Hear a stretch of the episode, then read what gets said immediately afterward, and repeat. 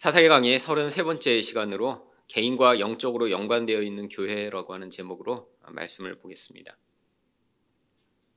이 교회의 상태는 개인에게 아주 깊이 영향을 미치게 되어 있습니다. 교회가 어, 정말 영적으로 건강하다라고 하면 그 교회에 속한 개인들도 건강하게 되어 있고요. 또 교회가 건강하지 않으면 개인들도 건강하지 않을 수밖에 없습니다. 교회와 관계없이 나는 내 스스로 혼자 잘해보겠다라고 하는 사람들이 있죠. 무교회주의자라고 합니다. 근데 그것은 신학적으로 잘못된 것이고요. 성경적으로도 잘못됐죠. 왜냐하면 그 사람들이 주장하는 그런 교회는 사실 완전 무결해야 되는데 이 땅의 교회는 항상 문제가 많고 또 완전하지 않으니까 나는 교회에 속하지 않고 나 혼자 신앙생활을 하겠다라고 하는 것입니다. 근데 이 개인은 교회를 떠나 나 혼자 존재할 수 없습니다.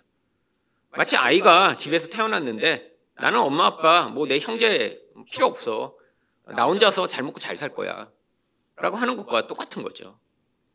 나는 교회 없이 뭐 나 혼자 내 신앙생활을 하고 하나님과 관계를 맺을 거야. 라고 하는 그런 주장은 아주 잘못된 주장입니다. 이 사사기에는 지난주부터 우리 미가의 가정에 대한 이야기를 하고 있지만 사실은 이것은 한 가정의 문제가 아니라 이스라엘 전체의 상황이었습니다. 사실 이스라엘 전체의 이 상황 가운데 특별히 27장부터 나오는 이 모든 문제의 원인에는 바로 이 제사장과 이 레위인이라고 하는 이 종교 집단들이 아주 깊이 연관이 되어 있죠. 이것은 한 타락한 어떤 이런 레위인이나 제사장과 같은 그런 타락한 어떤 종교 지도자들의 문제가 아니라 사실 지금 이스라엘 내에 있는 이 유대교라고 하는 이 종교 시스템이 붕괴되어 있는 상황을 보여줍니다. 결국 교회가 지금 건강하지 않으면 그 교회와 연관되어 있는 이 개인들이 어떤 삶을 살고 있는가를 사실 이 말씀을 통해 성경이 보여주고자 하는 것이죠. 그렇다면 교회는 개인과 어떤 연관성이 있나요? 첫 번째로 교회의 붕괴는 개인의 영적 타락을 가속화합니다. 7절 말씀입니다. 유다 가족에 속한 유다 베들레헴에 한 청년이 있었으니 그는 레위인으로서 거기서 거류하였더라. 하나님이 이 레위인과 제사장에게는 기업으로서의 땅을 주시지 않았습니다. 땅을 주시지 않았다라고 하는 것은 소위 얘기하면 지금 잘못하면 굶어 죽을 수 있는 상황이에요. 자기 땅이 있어야 거기에 농사도 짓고 양도 키우고 그래서 그걸로 먹고 살아야 되는데 왜 이들한테는 땅을 안 주셨을까요? 하나님이 이들이 하지만 살 수 있는 방법을 바로 다른 지파들이 11조를 내서 그것으로 이 레위인들이 살도록 하셨습니다. 왜 그랬냐면 레위인들은 바로 하나님을 섬기는 일이 그들이 참된 생명이며 어, 그들의 진정한 삶의 능력임을 보여주시고자 샘플로 모형으로 그렇게 만드신 것이죠. 하나님 백성이 진짜 살아갈 수 있는 능력은 이 땅에 있는 그런 먹을 거나 내가 일을 해서 사는 게 아니라 원래는 하나님이 우리에게 그 생명을 주셔야 우리는 사는 존재인데 근데 이 땅에서 모두 그렇게 살 수가 없잖아요. 그러니까 이 레위인과 제사장만 그들이 떼어내서 이렇게 하나님을 섬기는 일을 하면서 그들의 생계는 바로 사람들이 내는 11조로 충당하도록 한 것입니다. 그러니까 이 레윈과 제사장은 따로 이렇게 땅을 받지 못하면서 이스라엘 전역에 흩어져서 살았습니다. 하나님이 약 48개의 성읍을 따로 지정해 주셨고요. 그리고 거기 모여 살면서 이제 이들이 돌아가면서 하나님을 섬기는 일을 하게 됐죠. 그런데 이게 유대교의 종교 시스템이 잘 유지되고 있을 때는 그들이 자기 마을에 살면서 사람들이 내는 11조로 그들이 그것으로 먹고 살 수 있는 충분한 그런 양이 됐습니다. 왜냐하면 12지파에서 나오는 11조가 그리고 이 한 지파 먹여 살리는 데는 충분하거든요. 근데 문제가 발생했습니다. 이 사사기 전체에서 계속 나타나는 일이 뭔가요? 이스라엘 백성들이 하나님을 섬기지 않는 거예요. 물론 여호와란 이름도 부르고 뭐 하나님께 헌신한다고도 하고 복 받기를 기대하지만 사람들은 본질적으로 그들이 헌신하고 있는 대상은 바알이었습니다. 아, 그러니까 지금 사람들이 모여서 하나님께 예배하고 11조를 내고 하는 이 모든 일들을 점점 하지 않게 된 거예요. 아, 내가 하나님께 11조를 왜 드려? 아, 바알한테 드리면 바알은 나한테 100배, 1000배로 보상해 줄 텐데. 이런 생각들이 너무 널리 퍼진 거예요. 여러분, 그러면서 결국 이 유대교 시스템이 붕괴되기 시작했습니다. 여러분, 여기에 보면 이 한 레윈 청년이 나오는데 이 청년은 베들레헴에 지금 살고 있대요. 이 베들레헴은 유다 지파에 속한 베들레헴입니다. 바로 하나님이 레위인에게 주신 성읍이 아니에요. 이 청년은 지금 자기 원래 살던 고향을 떠나서 자기 성읍을 떠나 지금 떠돌고 있는 상황입니다. 왜 이렇게 됐나요? 자기 성읍에 있다가는 굶어 죽게 생겼으니까요. 먹을 게 전혀 공급되지 않는 상황이고 자기 땅도 없으니까 결국 이 청년이 이렇게 흩어져 버린 거죠. 성경은 일부러 이 청년의 이름을 지금 기록하고 있지 않습니다. 다음 장에는 이 청년이 누군지 명확하게 나와요. 원래 요나단이라고 하는 청년이고요. 근데 왜 여기서는 이렇게 이름을 기록하지 않을까요? 이게 아주 보편적인 일이었으니까요. 여기저기 사람들이 이렇게 떠돌아다니며 지금 먹을 게 없어서 아무 일이라도 하려고 이 생계를 찾고 있는 상황이었기 때문입니다. 근데 이 사람이 베들레헴에 갔는데 거기서도 지금 마땅히 할 일을 찾지 못한 거예요. 그래서 지금 어디까지 왔냐면 8절 말씀을 보시면 그 사람이 거주할 곳을 찾고자 하여 그 성읍 유다 베들레헴을 떠나가다가 에브라임 산지로 가서 미가의 집에 이르매. 여러분 결국 이 산지까지 올라오게 됐습니다. 여러분 평지에서 일할 곳과 먹을 걸 찾는 게 쉽지. 이 산지에 이렇게 일을 찾는 거는 훨씬 더 어려운 일이잖아요. 근데 평지였던 베들레헴에서 먹고 살 수 있는 방법을 찾지 못하니까 결국에는 꼭대기까지 간 거죠. 얘도 마찬가지입니다, 지금. 여러분, 생존이 지금 전혀 유지가 안 되는 상황에서 지금 이 산 꼭대기까지 간 거예요, 그러니까. 근데 이 미가의 집에 왜 이르게 된 것일까요? 거기 미가만 살고 있는 게 아닐 거 아니에요. 여러분, 이렇게 돈이 지금 없고 먹을 게 없는 사람은 본능적으로 누굴 찾게 되어 있나요? 좀 풍족한 사람. 부자인 것 같은 사람. 아, 그래서 지금 본능적으로 이 미가 집에 찾아간 거예요. 왜요? 그 집이 가장 부자였을 테니까요. 여러분, 고대에 이렇게 자기 집에 은 천백이나 되는 그런 수억 원의 현금을 가지고 있을 정도의 가정이었으니까 아마 그 지역에서도 이미 큰 부자로 살고 있었을 것입니다.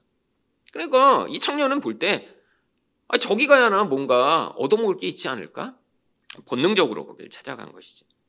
갔더니 미가가 물어봅니다. 9절 말씀입니다.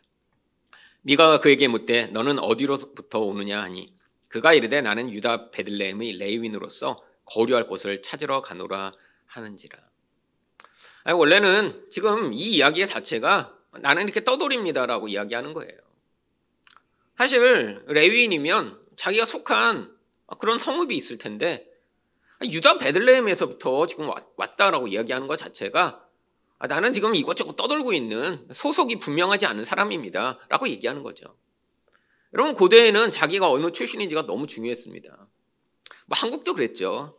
뭐 하면 뭐, 아, 뭐, 난 별교 출신입니다. 뭐, 난 부산 출신입니다. 다 옛날에 지방의 옥무들은 다 자기 고향을 먼저 얘기하잖아요. 그래갖고, 어, 자기 동양 사람 만나면 막 평생 만나본 적도 없으면서 막 형제처럼 막, 다 그게 자기 뿌리를 강조하는 거죠. 여기서도 사실 원래 자기 고향을 얘기해야 돼요. 근데 원래 떠돌이라 그 이전부터 계속 떠돌았던 거예요. 그러니까 자기가 원래 속한 데도 아닌 난 베들레헴 출신입니다. 라고 레윈이 얘기하면 아, 지금 떠돌고 소속이 분명하지 않게 이것저것 다니는 사람이구나 알아채야 되는데. 근데 지금 미가는 뭐에 관심이 있었냐면 10절 상반절을 보시면 미가가 그에게 이르되 내가 나와 함께 거주하며 나를 위하여 아버지와 제사장이 되라. 사실 지금 미가는 그 집에 모든 종교 시스템을 다 갖추고 있었습니다. 일단 신당을 갖췄어요. 그 다음에 또 뭘 갖췄나요? 그 신당이 제일 중요한 우상도 지금 만들어 놨어요. 지금 뭐만 없는 상황이죠? 제사장만 없는데, 아, 그러니까 지금 형식을 맞추느라고 자기 아들을 제사장으로 세웠어요. 근데 문제가 있습니다. 아들이 잘 못해요. 야, 좀 기도해갖고 좀 답을 얻어내봐. 어떻게 해요? 야, 거기다 좀 예배 좀 들어봐. 어떡해요? 아, 그러니까 지금 이게 뭐가 삐그덕삐그덕 하면서 뭘 시켜도 뭐가 잘 안 되는 거예요. 그래서 마음에 계속, 아, 이게 제사장만 딱 있으면. 그럼 이거 완벽한데. 지금 내가 기도하고 답을 얻어내고, 어, 이거 축복을 받아야 되는데, 아, 여기 지금 제, 신당도 있지? 지금 우상도 만들어 놨지? 이 제사장만 딱 맞춰서, 이 빠진 퍼즐만 딱 맞추면, 아, 이 하나님이 왜 나에게 복을 주실 텐데, 아, 이것 때문에 지금 뭔가 잘 안 되나? 라고 하는데, 아, 그 집에 제 발로 레윈이 찾아온 거예요. 여러분, 근데 이게 문제죠. 여러분, 원래 유대교가 잘 건강하게 지금 유지되고 있으면, 아, 이렇게 레윈이 지금 떠들고 있을 일이 없습니다. 그렇잖아요. 근데 지금 유대교가 붕괴되고 나니까, 아, 지금 이 제사장 역할, 레위인 역할을 해야 되는 사람들이 이렇게 떠돌기 시작한 거고요. 그러면서 문제가 뭐가 있어요? 아, 이게 종교 시스템이 유지가 안 되니까 아, 지금 개개인이 자기 집에서 자기가 원하는 대로 신당도 만들어 놓고 우상도 만들어 놓고 아, 심지어는 거기다가 제사장까지 세워서 자기 집에다가 하려고 하는 거죠. 여러분 이거는 뭔가요? 엄청 열심히 있는 것처럼 보이지만 하나님 앞에 엄청난 악을 행하는 것입니다. 하나님은 구약 시대에 바로 이 성막을 통해 하나님께 나오도록 하셨어요. 하나님이 철저한 율법에 의해서 완벽하게 성막의 모형을 주셨습니다. 이 성막이 얼마나 중요한지 하나님이 성경에서 수십 장에 걸쳐서 심지어는 길이, 색깔, 모양까지 완벽하게 만들어 앞으로 예수 그리스도를 통해 주어질 이 구원과 생명을 그 성막을 통해 미리 가르치시고자 하신 거예요. 그 방법 외에는 하나님을 만날 길이 없어요. 근데 이렇게 개개인이 자기 집에다가 우상 만들어 놓고 신당 만들어 놓고 하나님을 찾겠다고 한다니요. 하나님이 듣고 완전히 배치되는 악을 행하는 것이지. 근데 이 제사장을 삼으면서 어떻게 만들어 주겠대요? 아버지가 되게 해 주겠대요. 무슨 말인가요? 아버지가 되게 해주겠다는 것. 영적 아버지로 내가 섬기겠다는 거죠. 여러분, 이거 굉장히 중요한 거 아닌가요? 아, 내가 당신을 영적 아버지로 섬기겠습니다. 근데 이 레위인이 성경이 처음부터 뭐라고 얘기하고 있어요?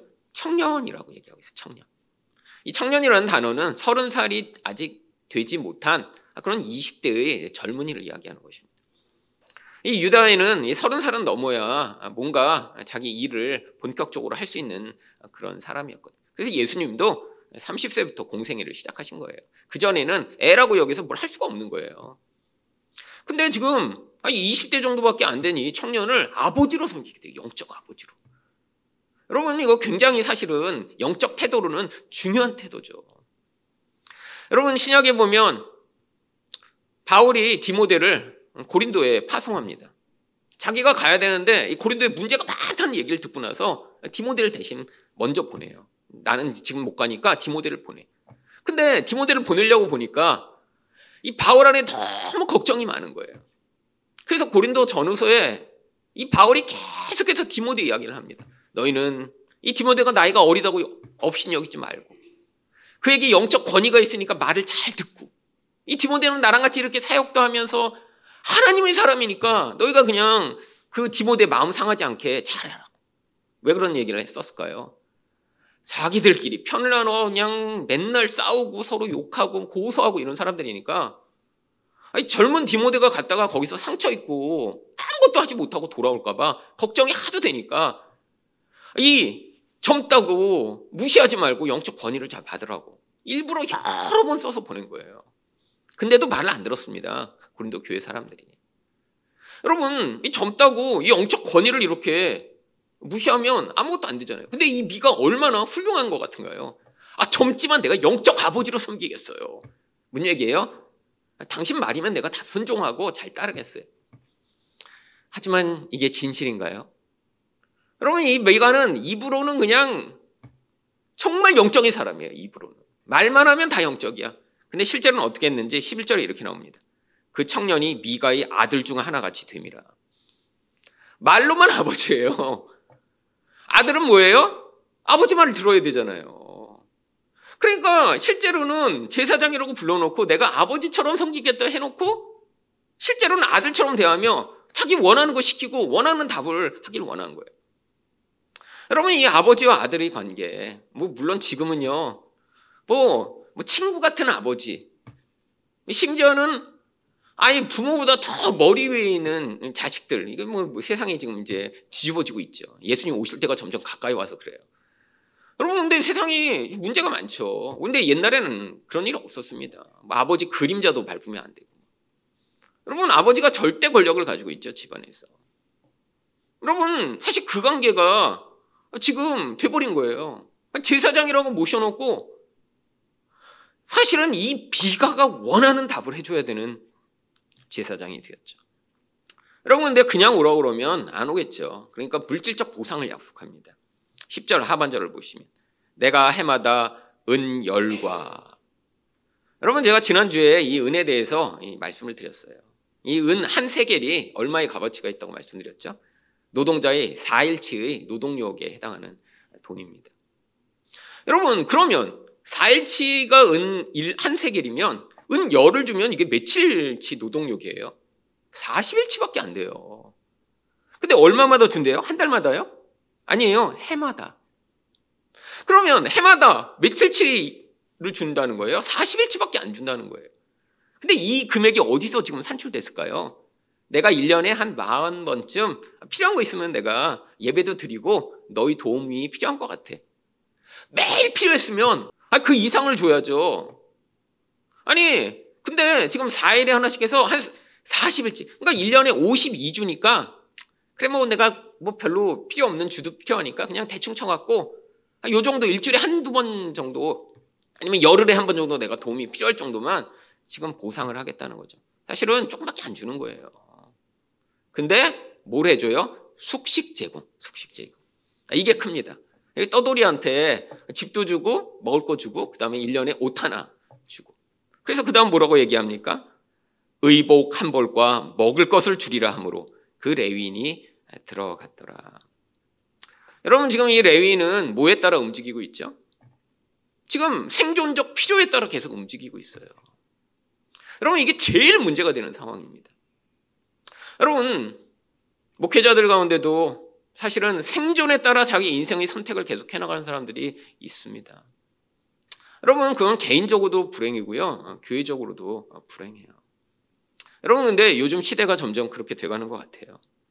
저희 노예에도 많은 목사님들이 점점 자기 목회만으로 생존이 안 돼서 이제 점점 이제 그냥 일반 일을 하면서 또 교회도 섬기는 분들이 점점 늘어나고 있어요. 뭐 사업을 새로 하거나 이런 건 안 되니까 대부분 무슨 일을 하냐면 편의점에서 일하거나 아니면 쿠팡. 이 쿠팡은 뭐 학교 어디 나왔니 이런 거 아무것도 안 본대요. 그냥 지원서만 내면 무조건 취직이 된대. 그리고 쿠팡 뛰는 분들 굉장히 많이 늘어나고 있습니다. 여러분 점점점 어떤 상황인 거예요? 지금 교회나 이런 종교 시스템이 붕괴되고 있는 모습이죠. 그러면 이제 모든 결정이 생존에 따른 결정이 가장 우선순위가 되는 거예요. 여러분 한 개인 집에 내가 제사장이 되면 안 돼요. 아니 레위인이니까 아 심지어는 이 모세의 직계 혈통이거든요. 이 요나단은. 아, 근데 하나님을 섬기는 사람이 한 개인의 집에서 어, 이렇게 지금 제안을 하더라도 하나님의 법에 따라 그게 불가능함을 이야기를 해야 될 사람이 그걸 좋아하며 하겠다고 해요. 왜죠?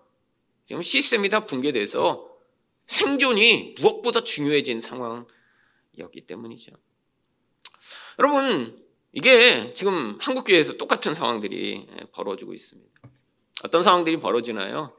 지금 점점 이 교회가 예전에 정말 하나님의 뜻을 따라 결정하고 선택해 나가던 많은 목회자들이 이제는 생존을 먼저 염려하고 걱정하는 상황들이 점점 벌어지고 있어요. 여러분, 많은 사람들이 그래서 지금 더 이상 신학교에 지원조차 이제는 하지 않습니다. 왠지 아세요? 생존이 안 될 것 같으니까요. 그러니까 신학교들이 지금 미달 사태가 계속 벌어지고 있죠. 여러분 앞으로는 점점 심해질 것입니다. 지난 한 3, 4년 전부터 시작된 이 미달 상황이 이제는 앞으로는 점점 점점 심해지겠죠. 여러분 더 큰 문제가 뭔지 아세요? 신학교에 왔더라도 옛날에 저 같은 경우에는 교회에서 돈을 못 벌어도 그냥 하루 종일 교회 가 있으면서 아니 돈이 뭐 중요해? 뭐 돈은 하나님이 주시겠지. 그냥 주신 만큼 먹고 살아야지. 그러고 살았어요. 여러분 제가 파트타임으로 일할 때 뭐 50만 원 이렇게 받고 일했는데 파트타임이지만 일주일 내내 교회 갔습니다. 월요일 빼고. 그냥 하루 종일 교회가 있는 거예요. 뭐 50만 원 받으면서. 여러분 그래도 괜찮았어요. 내가 이렇게 이 과정을 지나가면 하나님이 때가 되면 은혜를 더 주실 거고 돈이 중요하지 않아. 여러분 근데 요즘은 이런 상황들이 다 변해버렸습니다. 어떻게 변한 줄 아세요? 더 이상 이제 파트타임으로 신학교를 다니는 사람조차 일하지 않으려고 그래요. 교회마다 지금 난리가 났습니다. 파트타임 교역자 구하는 게 너무너무 힘들어졌어요.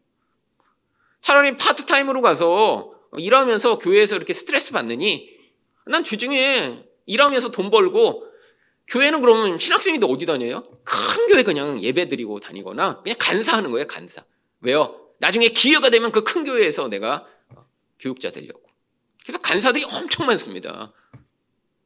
일 안 하는 사람 너무 많아요. 교회마다 저희 같이 작은 교회는 뭐 말할 것도 없고요. 심지어는 500명, 1000명 되는 이런 교회들도 파스타임 교육자를 구할 수가 없어요.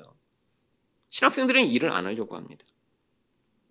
여러분 똑같은 상황이죠. 생존이 지금 무엇보다 중요해진 상황이 되어버린 거예요. 모두 다 느끼고 있어요. 여러분 한국 교회 이 가나안 성도 옛날엔 100만이라고 그랬는데요. 요즘은 작년에 나온 통계에 의하면 지금 가나안 성도가 약 230만 명까지 늘어났습니다. 이 가나안 성도는 한 번 이전에 교회를 다니다가 지금은 다니지 않는 성도예요. 그러면 지금 교회를 열심히 매주 가고 있다라고 하는 사람은 약 540만 명 정도입니다. 지금 교회를 열심히 다니는 사람과 비교하면 약 30%가 예전에 교회 다녔는데 지금 안 다닌다라고 하는 사람이에요. 근데 이 숫자가 약 5년마다 거의 10%씩 지금 증가하고 있습니다. 그러니까 지금 2023년에 30%였는데 그러니까 앞으로 10년이 지나면 이게 그러니까 그러면 50%가 될 거라고 예상하고 있어요. 왜냐하면 지금 꼬박 10%씩 증가하고 있거든요. 2012년에 10%, 2017년에 23%, 2023년에 30%. 그러니까 2028년이면 40%, 2032년이면 50%. 문제는 지금 교회를 열심히 다닌다라고 하는 500만 명 중에 2단이 100만 명이 넘는다는 거예요. 2단은 교회 안 빠져요. 2단들은 진짜 열심히 나옵니다. 여러분 주중에 제가 여기 교회 나와 있으면 그리고 집에 가다가 꼭 누굴 만나냐면 2층 여호와의 증인을 만납니다. 그때마다 마음이 아파요. 여러분 여호와의 증인들 매일 나와서 성경 공부해요. 저녁마다. 그래서 제가 퇴근하는 시간에 거의 비슷하게 맞춰가요. 항상. 그래서 엘리베이터에 서로 딱 누르면 2층이 또 열려요. 그러면 아, 마음이 안 좋아요. 어, 너무 열심히 다니세요. 너무 열심히. 여러분 그들은 정말 진짜 열심히 다닙니다. 하나님의 교회 신천지. 여러분 근데 이들이 거의 100만 명 이상으로 지금 유추하고 있죠. 그러니까 실제 지금 교회 다니는 교인들은 약 400만 명 정도밖에 안 되는. 옛날에 1000만 명이라는 얘기 있었거든요. 지금 그러니까 매주 교회 나오는 사람은 약 400만 명 정도. 여러분 지금 심각하게 지금 이 교회가 붕괴되고 있습니다.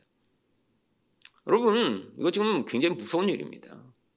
앞으로 10년이 지나면 지금 그래서 이 숫자가 더 쪼그라들고 쪼그라들고 쪼그라들어. 이제는 교회마다 문 닫는 교회들이 정말 도처에서 나타날 수 있는 상황이 됐죠. 여러분 사람들이 이렇게 줄어드니까 지난 10년 동안 문 닫은 교회가 4천 개가 넘어요. 여러분 이거 지금 엄청난 무서운 일이죠. 그뿐 아닙니다. 지금 개 교회들은 그러면 아, 잘 되고 있나요? 여러분 이것도 빈익빈 부익부 현상이 엄청나거죠. 지금 서울에 있는 교회들 가운데 주일학교가 없는 교회가 사실 43%입니다. 지금. 10개 중에 4개는 주일학교가 없대요. 6개는 있는 거고요. 지금 지난 10년 동안 주일학교의 아이들의 숫자가 거의 절반으로 줄어들었어요. 10년 동안. 근데 이거는 뭐 학교도 그렇고 지금 저, 이 나라 전체가 그렇기 때문에 어쩔 수가 없는 거죠. 그러니까 이거는 뭐 교회가 잘한다고 되는 문제가 아니라 앞으로 10년 동안 이게 또 절반도 안 되게 줄어들 일이 너무 명확합니다. 이거는 뭐 갑자기 우리나라 전체가 막 뭐 물만 먹어도 애 낳고 막 이래야 이제 늘어날 텐데 그건 불가능해요. 갑자기. 근데 제일 큰 문제가 뭐죠? 교회의 노령화입니다. 여러분 이게 뭐 이것도 한국이 그래서 그래요. 지난주에 신문에 보니까 한국의 20대 숫자보다 70대 숫자가 더 늘어났더라고요. 역전됐습니다. 청년보다 노인이 더 많은 한국이 됐죠. 교회도 마찬가지입니다. 여러분 이 모든 상황들이 뭘 보여주나요? 지금 더 이상 예전의 시스템이 유효하지 않음을 보여주죠. 앞으로는 목사가 돼서 이렇게 교회에서 이렇게 사역하기보다는 그렇게 밖으로 떠도는 사람들이 점점점 많이 늘어나겠죠. 문제는 신학교에서는 여전히 1년에 수천 명씩 목회자가 배출되긴 합니다.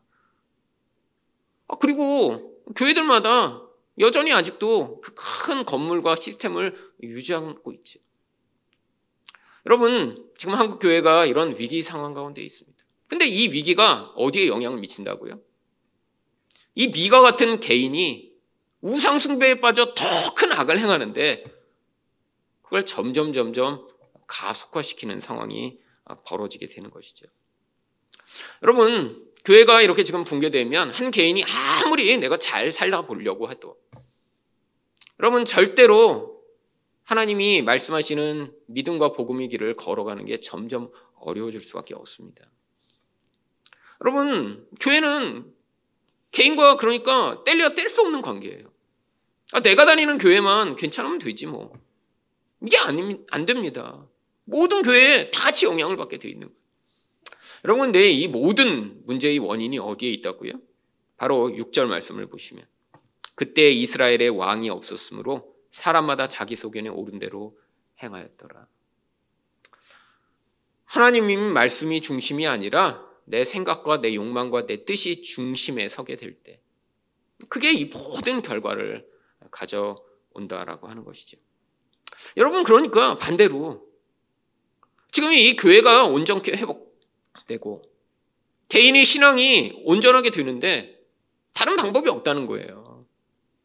우리 예수님이 왕이 되시고 내 뜻과 내 생각이 아니라 하나님의 말씀이 온전히 가르치는 것이 우리 삶의 모든 기준으로 회복되어야지만 사실은 이 모든 상황 가운데 있는 이 어두움으로부터 벗어날 방법이 있다라고 하는 것입니다. 여러분, 성경은 처음부터 끝까지 우리가 원하는 것을 하나님이 해주시는 것이 아니라 하나님이 우리를 향해 바로 이 복음이라고 하는 생명의 길을 주고 계심을 이야기하고 있습니다. 근데 모든 문제가 어디에서 발생하나요? 그 복음은 아 내가 예수 믿을 때 복음을 들었잖아.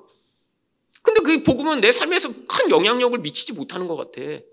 아, 나는 이제 예수를 믿었으니까 내 삶에서 이 많은 문제와 상황 가운데 하나님이 나를 도와주시고 더 잘 살게 만들어 주시며 문제를 해결해 주는 그런 하나님을 난 만나고 싶은데 그거 말고 다른 이야기를 좀 해줘라고 사람들은 열망하죠.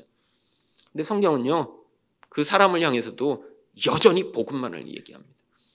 아, 그러니까 여기서 갈등이 시작되는 거예요. 사람들이 듣고 싶은 얘기, 성경이 이야기하는 그 일관된 복음과 이 길이 여기서 갈라지는 거예요. 여러분, 복음은 우리를 향해 얘기합니다. 아, 네가 지금 고난 가운데 있는 것도 하나님이 여러분의 인생 가운데 지금 개입하고 있는 거야. 왜요? 하나님이 진짜 주시고자 하는 참된 복은 여기서 한 번 어떤 문제가 있을 때 그 문제를 해결해 주시는 것이 아니라 우리가 여기서 예수님과 같은 온전한 존재가 되어 하나님과 영원한 영생을 함께 할 수 있는 존재가 되도록 이 땅에서 이 문제의 원인이 되는 우리 옛사람을 광야에서 다 잘라내도록 하나님이 우리 인생에 지금 함께하고 개입하고 계셔라고 성경은 이야기하니 이게 복음의 본질입니다. 근데 우리는 어떻게 하기를 원해요? 아, 이 내 부분이 잘라나가는 건 너무 싫어. 난 얘 데리고 가고 싶어. 잘 보살피고 성장시키고 뭔가 이렇게 밴드도 붙이고 약도 칠해줘서 아, 이 모습은 그대로인 채로 나는 여기서 잘 살고 싶어가 우리의 욕망이죠. 여러분, 이 길이 우리에게 큰 갈림길을 만듭니다. 하나님이 통치를 받아들이지 않고 그래서 그분이 우리 인생 가운데 지금 행하시는 일을 받아들이지 않으면 우리는 여전히 어떻게 돼요? 자기 소견에 오른 대로 어, 이거 내가 눈에 볼 때 좋아 보이는데 왜 안 주세요? 자꾸 실망하고 엉뚱한 간구를 하며 결국 우리 신앙이 하나님의 얘기하시는 복음의 본질에서 떠나가게 되죠. 여러분, 이 위기 상황 가운데 참된 복음의 본질을 회복하심으로 바로 이 위기 가운데도 주시는 하나님의 은혜에 충만히 누리는 여러분 되시기를 축원드립니다. 두 번째로 교회는 개인과 어떤 연관성이 있나요? 교회가 무너지면 개인의 기복적 도구로 사용됩니다. 11절 말씀입니다. 그 레위인이 그 사람과 함께 거주하기를 만족하게 생각하였으니 이는 그 청년이 미가의 아들 중 하나같이 됩니다. 여러분, 이걸 지금 만족하면 안 되죠. 하나님을 섬기면서 그것으로 만족해야 될 레위인이 그래서 하나님이 땅도 안 주시고 내가 너희 기업이다. 너는 나로만 만족하고 기뻐해라. 내가 너희 생명이다. 너희는 그걸 이스라엘에 보여주는 사람이다라고 했는데 은 10개 주고 옷 주고 밥 주니까 이걸 만족하게 생각하고 살다니요. 왜죠? 이전에 너무 힘들게 살았으니까요. 아니, 은 10개도 없었던 거예요. 옷도 없어서 거지처럼 살았고요. 자기 살 곳도 없었고 먹을 것도 제대로 못 먹고 살았으니까. 그냥 생존이 채워지는 걸로 만족하고 살아가는 인생. 여러분, 이게 하나님의 백성에게는 사실 저주 같은 인생입니다. 하나님 백성이 여기서 잘 먹고 잘 사니까 아, 난 만족해. 너무 기뻐. 행복해라고 하면 그러면 하나님 백성이 왜 구원받았으며 하나님 백성에게 하나님이 주시는 그 생명과 기업이 도대체 무슨 관계가 있나? 여러분, 하나님이 이 땅에서 우리가 맛보고자 하는 건요. 이 레위인만이 아니라 이 레위인은 샘플이잖아요. 뭐 이들처럼 우리가 하나님을 섬김으로 말미암는 그 생명과 은혜를 여기서도 우리가 맛보기를 원하시는 거예요. 여기서 더 좋은 거 먹었더니 와 나는 이걸로 만족해. 옛날에 이거 못 먹었는데 이거 너무 좋네. 여기서 끝나지 말고 하나님이 이 땅에서 우리에게 주시는 그 깊은 영적 만족이 우리 안에서 충족돼서 아, 하나님을 찬양하는 게 이렇게 기쁜 일이구나. 우리 하나님이 어떠신 분이가 내가 선포하는 게 이렇게 즐거운 일이구나. 이 세상에 있는 모두 다 생존에 매여 있는 이 땅 가운데 아, 나는 그 하나님이 주시는 그 은혜와 그 풍요로 말미암아 만족을 경험하는 게 얼마나 행복한 것이구나. 맛보는 인생이 참된 기쁨과 만족을 경험하는 인생이죠. 여러분, 인간은 절대로 여기서 뭐 좋은 거 먹고 편안한 삶을 산다고 행복할 수가 없습니다. 여러분, 이전에 물질적으로 너무 고난이 있다가 이 레위인 청년처럼 이제야 조금 안정된 삶을 살면 아, 물론 옛날보다 훨씬 좋겠죠. 근데 금방 뭐가 찾아오나요? 금방 지루함이 찾아옵니다. 여러분, 그게 인간이에요. 당장의 생존의 문제가 해결되고 나면 그 다음에 뭐 재밌는 거 없나? 뭐 새로운 거 없나? 그게 인간이죠. 먹는 걸로 어떻게 만족해요? 여러분, 더 큰 문제는 그 청년이 미가의 아들과 같이 된 것입니다. 여러분, 아버지처럼 되면 이제 아닌 건 아니다라고 얘기를 해야 돼요. 여러분, 집에서 이 아버지 역할 그래서 어려운 거잖아요. 여러분, 자녀가 뭘 잘못하고 있는데 아버지라면 얘기해야죠. 저도 그냥 입이 근질근질 얘기하고 싶으면 100가지인데 100가지 다 얘기했다간 가출할까 봐 한 가지만 얘기하는 그거. 아, 그거 힘듭니다. 정말. 나머지 99가지를 기도하면서 꿀꺽꿀꺽 삼키고. 아, 그래. 얘기 안 한 거 잘했다. 그리고 다 삼키고 나서 그 한 가지 얘기하는데 그 한 가지 얘기하면 꼭 문제가 발생하더라고요. 그 한 가지도. 아, 그러니까 힘들어요. 근데 아버지인데 얘기 안 할 수 있어요. 그게 아버지의 역할이죠. 힘들어도 하는 거. 관계가 깨져도 그래도 그건 내가 내가 얘기하면 누가 얘기하겠어요. 누가. 그래서 총대 메고 집에서. 아내가 당신이 해야지. 아, 그래. 꼭 내가 해야 될까? 여보가 하는 게 낫지 않을까? 그리고 서로 이렇게 밀당하다가 그래. 아빠니까 내가 해야지. 그래서 얘기했는데 그 아빠의 역할이죠. 근데 아들이 되면 여러분 아들이 맨날 와서 아빠한테 얘기해요. 아빠 살 좀 빼. 아빠 운동해야지. 아빠 왜 돈을 이렇게 막 써? 그러면 이건 지금 아들이 그렇게 할 일이 아니죠. 근데 아들처럼 되어버렸어요. 관계가 편하려면 어때요? 와, 아빠 좋아. 와, 아빠가 멋있어. 아빠 감사해요. 이것만 하면 아들은 잘 살 수 있어요. 아빠 원하는 대로 살면 돼. 이 아빠가 원하는 게 뭘까요? 이 미가 잘 된다고 해줘. 축복받는다고 해줘. 하나님이 지금 큰 복을 예비하고 계시다고 해줘. 여러분, 이 기대감. 여러분, 이 종교적으로 사람들이 얻고자 하는 이 기대감. 여러분, 이거 충족해주면 사람들은 많이 따라옵니다. 여러분, 뭔가 잘 될 거라고 하는 이야기. 뭔가 좋은 일이 있을 거라고 하는 그런 거짓된 기대가 아니라 지금 하나님이 우리 인생 가운데 무엇을 말씀하고 계시며 어디가 잘못된지를 얘기해야죠. 여러분, 이 미가한테 진짜 아버지 같은 역할을 하려면 아, 당신 여기 우상부터 먼저 치우셔야 돼요. 당신 지금 이거 다 잘못된 거예요. 왜? 왜 당신 집에다가 이렇게 종교 시스템을 만들어 놓고 당신이 원하는 그 복을 얻어내려고 해요? 라고 얘기해야 되는데 이런 말 절대로 할 수 없죠. 왜요?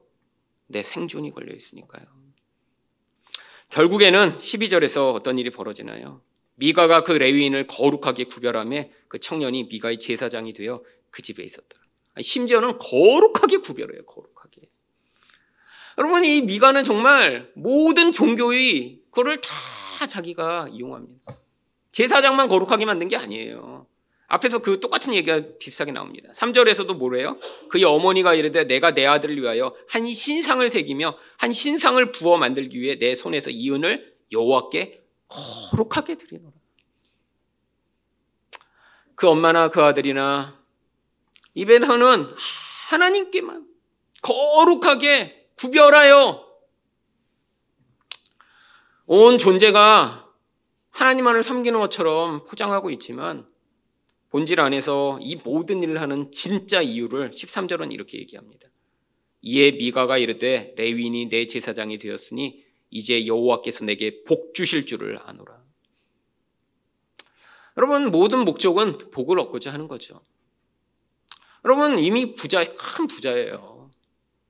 근데도 더 얻어낼 복이 필요한 거예요. 왜요? 그게 인간의 모습입니다. 우리 영혼은 뻥 뚫린 무적행 같아서 여기서 남들이 볼 때 뭔가 가지고 있어도 늘 부족해요. 아무리 능력이 많아도 난 부족하대요. 부족할 수밖에 없죠. 인간의 욕망은요, 뭐가 한두 개 있는 걸로는 채워지지 않아요. 뭐 운동도 잘하고 공부도 잘하고 해도 또 부족하고. 아, 너무 부족하잖아요. 그러니까 이 땅에서 어려움이 있을 때마다 우리는 무슨 생각을 하나요? 이 부족한 것만 채워주면. 근데 그게 내 능력과 내 힘으로는 안 돼요. 해봤잖아요. 노력도 해보고 열심도 내봤는데 인간이라고 하는 이 한계는 그 부족함을 절대로 여기서는 내 힘으로는 채울 수가 없어요. 그때 뭐가 필요한가요? 종교심이 특심한 사람일수록 하나님의 복이 필요하죠. 여러분 교회 다니는 사람만 복을 원하는 게 아닙니다. 여러분 중국에 가보세요. 중국 사람들 한국 사람보다 복 훨씬 더 좋아요. 여러분, 인간이 한계입니다. 내 한계로는 그 근원적인 열망, 욕망을 채울 수 없다라는 게 우리 모두가 가지고 있는 우리 본질적 모습이죠.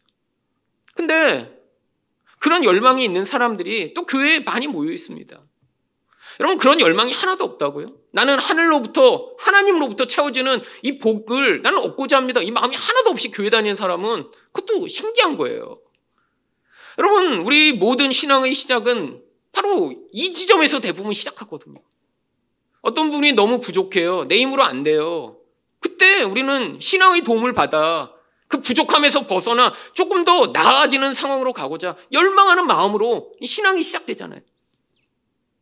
근데 거기서 복음을 듣지 못하면 어떻게 됩니까? 문제가 발생하죠. 여러분 그 자리에서 누가 복음을 얘기해야 되나요? 바로 이 제사장이 얘기해야 되는 거고요. 목회자가 얘기해야 되고요. 교회에서 복음이 선포돼야 되죠. 왜냐하고요?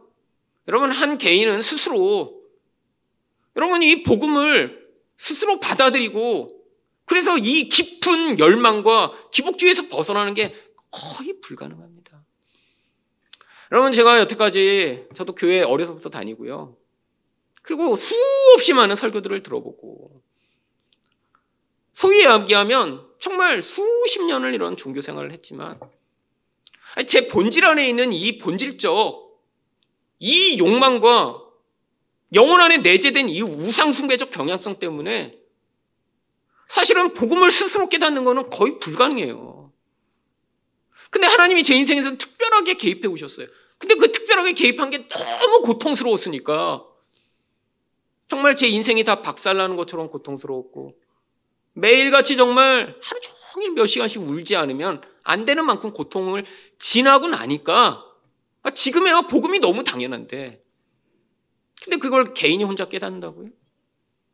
여러분 이렇게 고통스러운 과정을 지나가고 하나님이 제게 주시는 은혜가 있으니까 지금 저는 복음을 일관되게 이야기하는 거죠. 근데 다른 교회나 다른 목사님들이 성경을 이렇게 복음적으로 보지 못하는 게 그게 아유 목사님이 왜 저래 그게 아니라 그냥 그게 너무 자연스러운 거예요 원래 쉽지 않습니다.